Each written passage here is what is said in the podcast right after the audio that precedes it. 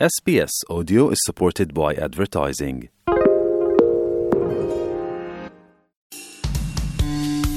ከኤስቢኤስ ራዲዮ download በማድረጎ እናመሰግኖታለን። ሙሉ ፕሮግራሙን እንዴት ማድመጥ እንደሚችሉ ለመረዳት SBS dot com dot au slash Amharic ይጎብኙ።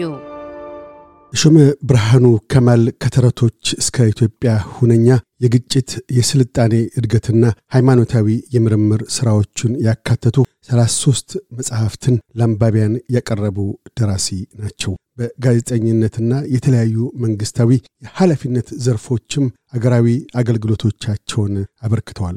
ኢትዮጵያን ታሪክ የአረዳድ ግንዛቤያቸውን መሠረት አድርገውም ለዘላቂ አገራዊ ህልውና፣ ሉዓላዊነት፣ ክብርና ኢትዮጵያዊ አንድነት መላው የታሪክ እርቅ ነው የሚል እሳቢያቸው ህዝባዊ የግንዛቤ ስርጸት እንዲያገኝ ለብሔራዊ አጀንዳነትም እንዲበቃ ጥረቶችን እያደረጉና የአተያይ አስተዋጽኦችንም እያበረከቱ ነው።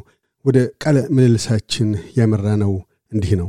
ደራሲ ተሾመ ብርሃኑ ከማል በአሁኑ ወቅት ኢትዮጵያ የተለያዩ ክፍለ ሀገራት ወታደራዊ ግጭቶች ይካሄዳሉ። ያም የጸጥታ መደፍረስ፣ የህይወት ጥፋቶችና የንብረት ውድመቶችን አስከትሏል፣ በማስከተልም ላይ ይገኛል። ግጭቱ ጎሳ ተኮር በመሆኑ ከህይወት ከምጣኔ ሀብት ውድመትና ማህበራዊ ቀውስና አገራዊ አንድነት አኳያ ያስከተሏቸውና የሚያስከትሏቸው መዘዞች ምን ያህል አሳሳቢ ናቸው ይላሉ? እውነቱን ለመናገር እጅግ በጣም አሳሳቢ ነው። ከሩቁ ይልቅ ከቅርቡ ለመነሳት ለምሳሌ በትግራይ በተደረገው ጦርነት በጣም ትልቅ ስራ ሲሰሩ የነበሩ ለውጭ ሀገር ሳይቀር ልብስ ኤክስፖርት ሲያደርጉ የነበሩ ፋብሪካዎች፣ መድኃኒት ኤክስፖርት ሲያደርጉ የነበሩ ፋብሪካዎች፣ ሌሎችም ፋብሪካዎች ለሀገር ውስጥ ፍጆታ የሚውሉ ፋብሪካዎች እንደ ሲሚንቶ ፋብሪካ አይነቶቹ በመውደማቸው የተነሳ በሀገሪቱ ላይ ከፍተኛ የኢኮኖሚ ተጽዕኖ ወይም ድቀት አበርክተዋል። እነሱ ብቻ ሳይሆኑ ፋብሪካዎቹ መውደማቸው ወይም የኢኮኖሚ ተቋማቱ መፍረሳቸው ብቻ ሳይሆን በኢኮኖሚ ተቋማቱ ውስጥ የነበሩ ሰራተኞች ስራ በመልቀቃቸው ከስራቸው ተነስተው ወታደር በመሆናቸው ወታደር በመሆንም መስዋዕትነትን በመክፈላቸው ከዛ ተነስተው ደግሞ በሌሎቹ አካባቢዎች ራሳቸውን ለመከላከል የሚሆን ለማጥቃት ወደ ሌሎቹ ክልሎች በመሄድ በኢኮኖሚ ተቋማት ላይ ያደረሱ ተጽዕኖ እንዲሁ በቀላሉ የሚገለጽ አይደለም። ወደ ኢንዱስትሪው አተኮርን እንጂ በግብርና ኢኮኖሚውም ላይ ያስከተሉት ተጽዕኖ ቀላል አይደለም። ለምሳሌ በትግራይ ውስጥ ሶስት አመት ያክል ጦርነት ተካሄደ ቢባል ገበሬው አንደኛ በአብዛኛው የጦርነቱ ተሳታፊ ነው ወይም ደግሞ አካባቢውን ጠባቂ ነው። በዚህ መሰረት አምርቷል ማለት የምንችል አይመስለኝም። ከዚህ ላይ የተበታተነ ኃይል ስለነበረ የሚከሰተውን የአንበጣ ኃይል ለመከላከልም እንኳን ምን ያክል ፍዳ እንዳየ እንመለከታለን።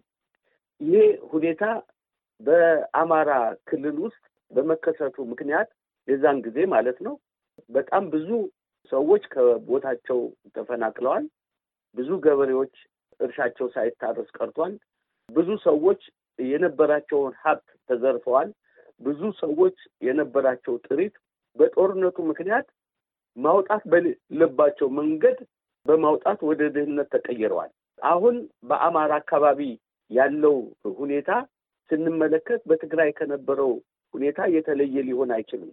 ካልተገታ በስተቀር በእርቀ ሰላም ካላለቀ በስተቀር ነገሮች ካለዘቡ በስተቀር እጅግ የመረረ ሊሆን እንደሚችል ምንም ጥርጥር የለውም። ይሄ በትግራይና በአማራ ብቻ ያለቀ አይደለም።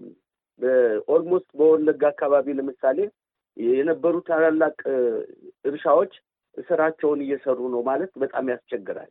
የህብረተሰቡ ሰው እንደ ልቡ ከቦታ ቦታ ስለማይንቀሳቀስ ወለጋ በቡናም ጭምር ስትአደርገው የነበረው የኢኮኖሚ አስተዋጽኦ ዛሬ እንደ ድሮ አለ ማለት አይቻልም። በቤንሻንጉልና ጉሙዝ እንደዚሁ እዛ ያለው ኃይል በጣም ከፍተኛ በመሆኑ ምክንያት suppress እየሆነ ነው እንጂ ከእነሱ አቅም አኳያ really በጣም አደገኛ የሆነ latent የታመቀ እጅግ በጣም ከፍተኛ አደገኛ የሆነ ችግር እንዳለ እንመለከታለን። በጋምቤላም እንደዚሁ ነው እና አሁን በሶማሌና በአፋር የነበረው ችግር ስራዎች በጥሩ ሁኔታ በመልካም ሁኔታ ወይም በሚፈለገው ሁኔታ እንዲንቀሳቀሱ አላስቻላቸውም እና በአጠቃላይ በምንመለከትበት ጊዜ የእርስ በርስ ጦርነቱ የሀገራችንን ኢኮኖሚ፣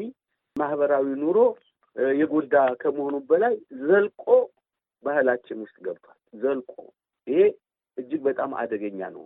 ውስጥ ሲገባ በሃይማኖት ውስጥ ሲገባ ማለት ነው እጅግ በጣም አስቸጋሪ ነው። የአማራና የትግራይ ባህል አንድ መሆኑ ቀርቶ የተለያየ ሲሆን ለምሳሌ በአሸንዳ የሚጣሉ የኔ ነው የኔ ነው የሚሉ ሰዎች ሲሆኑ እጅግ በጣም ያሳዝናል። አሸንዳ የሰሜን ኢትዮጵያ ባህል ነው ከሚታወቀው ድረስ እስካሁን ባለው ሁኔታ ማለት ነው። የሃይማኖት ልዩነቱ መጥቶ ትላንት በኦሮሚያ ዛሬ ደግሞ በትግራይ ውስጥ በኢትዮጵያ ኦርቶዶክስ ቤተ ክርስቲያን ውስጥ ችግር እንዳለ እንመለከታለን። ይሄ ችግር ግን በዛ የሚቆም አይደለም። ሌሎቹ የባህል ችግሮች ሊያመጣ ይችላል። የባህል ችግሮች ደግሞ ዞሮ ዞሮ በኢኮኖሚው ኑሮ ላይ በማህበራዊ ኑሮ ላይ ማስከተላቸው አይቀርም። ሌላው አንዱ ሶም ባለፉት ጊዜያት በጽሁፎቹ ላይ እንዳነሱት አሁንም በተለያዩ ወገኖች የሚነሱ ጥያቄዎች ቢኖሩ ኢትዮጵያ በእርስ በርስ ግጭት ውስጥ ስታልፍ በርካታ ክፍለ ዘመናትን አስቆጥራለች። አሁን የቅርቡን እንኳን ያለፈው የሩቅ ትውስታ እንኳን ቢሆን እና ቀልባችንን መግዛት ባይችል ከቅርቡ ከትግራይ አማራና አፋር መካከል ከተካሄደውን ጦርነት ከዛ መማር ሊገባን ይችል ነበር ከእርስ በርስ ግጭት ለመውጣት የሚሉ አተያዮች ይሰነዝራሉ። በእርግጥ ከትግራይ አማራና አፋር የቅርቡ ጊዜ ግጭት ምን ትምህርት ተቀስመዋል? ወይም ምን መማር ያልተቻለው ከምን አኳያ ነው? ያለፉት የሩቅ ዘመን ግጭቶቻችን ታሪኮችን እንኳን ቢዘልል ከቅርብ ጊዜ ውስጥ ተምሮ ወደ አዎንታዊ አቅጣጫ ለመሄድ ያልተቻለበት ምክንያት ምንድን ነው? በጥቅሉ በመንግስትም ሆነ ሌሎች በተቃዋሚ ድርጅቶችም ሆነ በህዝብ ህሊና ውስጥ ይህ ሰርጾ ከግጭት ወደ ሰላማዊ ውይይት ለመሄድ እና በውይይት ነገሮችን የመፍታት ባህል ልናዳብር ያልተቻለው ከምን አኳያ ነው?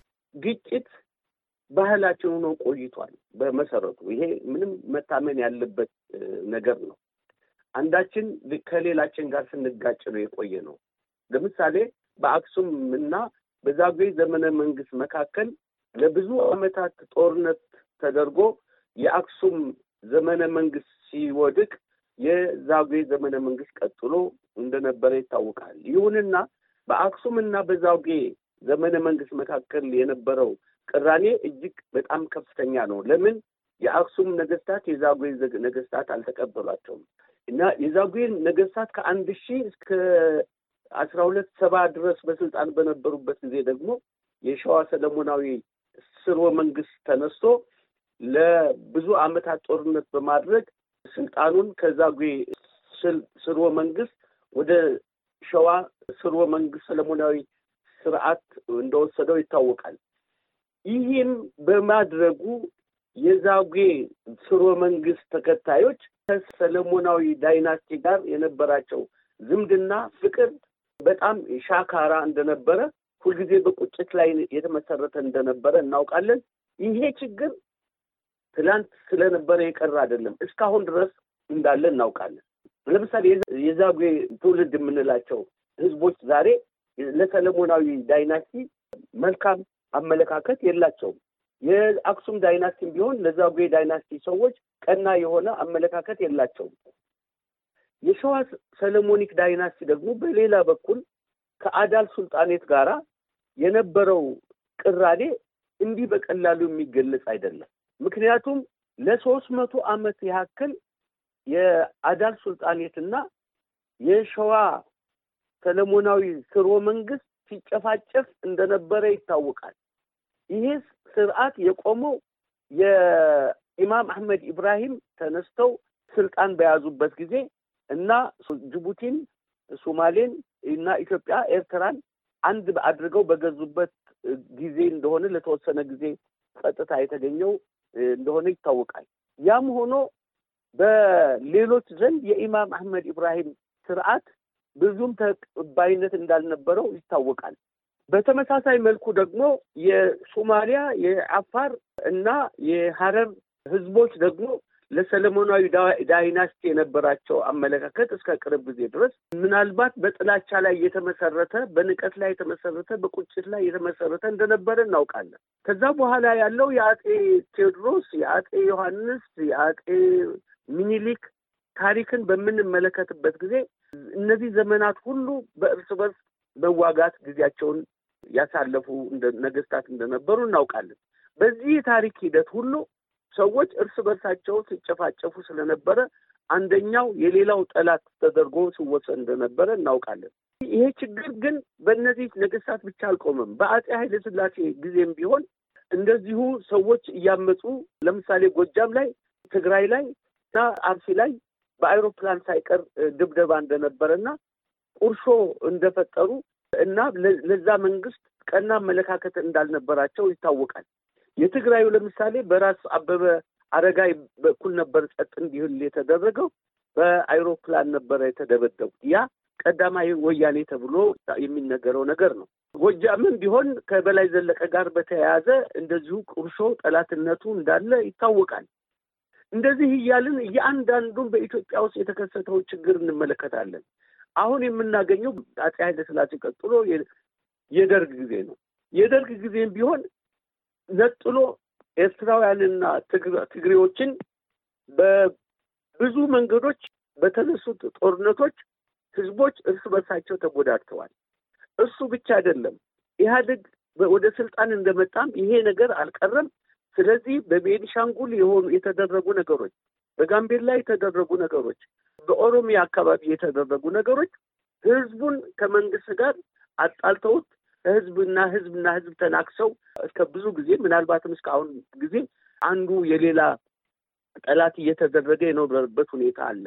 ስለዚህ ይሄ የሆነበት ይሄ ሁኔታ አሁን ተነስተን እንዲሁ በእርቅ እናድርግ፣ ሰላም እንፍጠር፣ እንደዚህ ይደረግ ቢባል ከስር መሰረቱ ችግሮችን ካላየናቸው የተደረጉ በደሎች አሉ ሲባል አዎን አሉ የሚል ህብረተሰብ ካልተፈጠረ በጣም ችግር ነው። ከደራሲ ተሾመ ብርሃኑ ከማል ጋር ያካሄድነው ቃለ ምልልስ በዚሁ አልተቋጨም። በቀጣዩ ክፍል ከታሪክ ጋር እርቅ የማድረግ አስፈላጊነትና ፋይዳዎችን አንስተው ይናገራሉ። እያደመጡ የነበረው የኤስቢኤስ አማርኛ ፕሮግራምን ነበር። የፕሮግራሙን ቀጥታ ስርጭት ሰኞና አርብ ምሽቶች ያድምጡ። እንዲሁም ድረገጻችንን በመጎብኘት on demand እና በኤስቢኤስ mobile app ማድመጥ ይችላሉ። ድረገጻችንን SBS dot com dot au Amharic ን ይጎብኙ።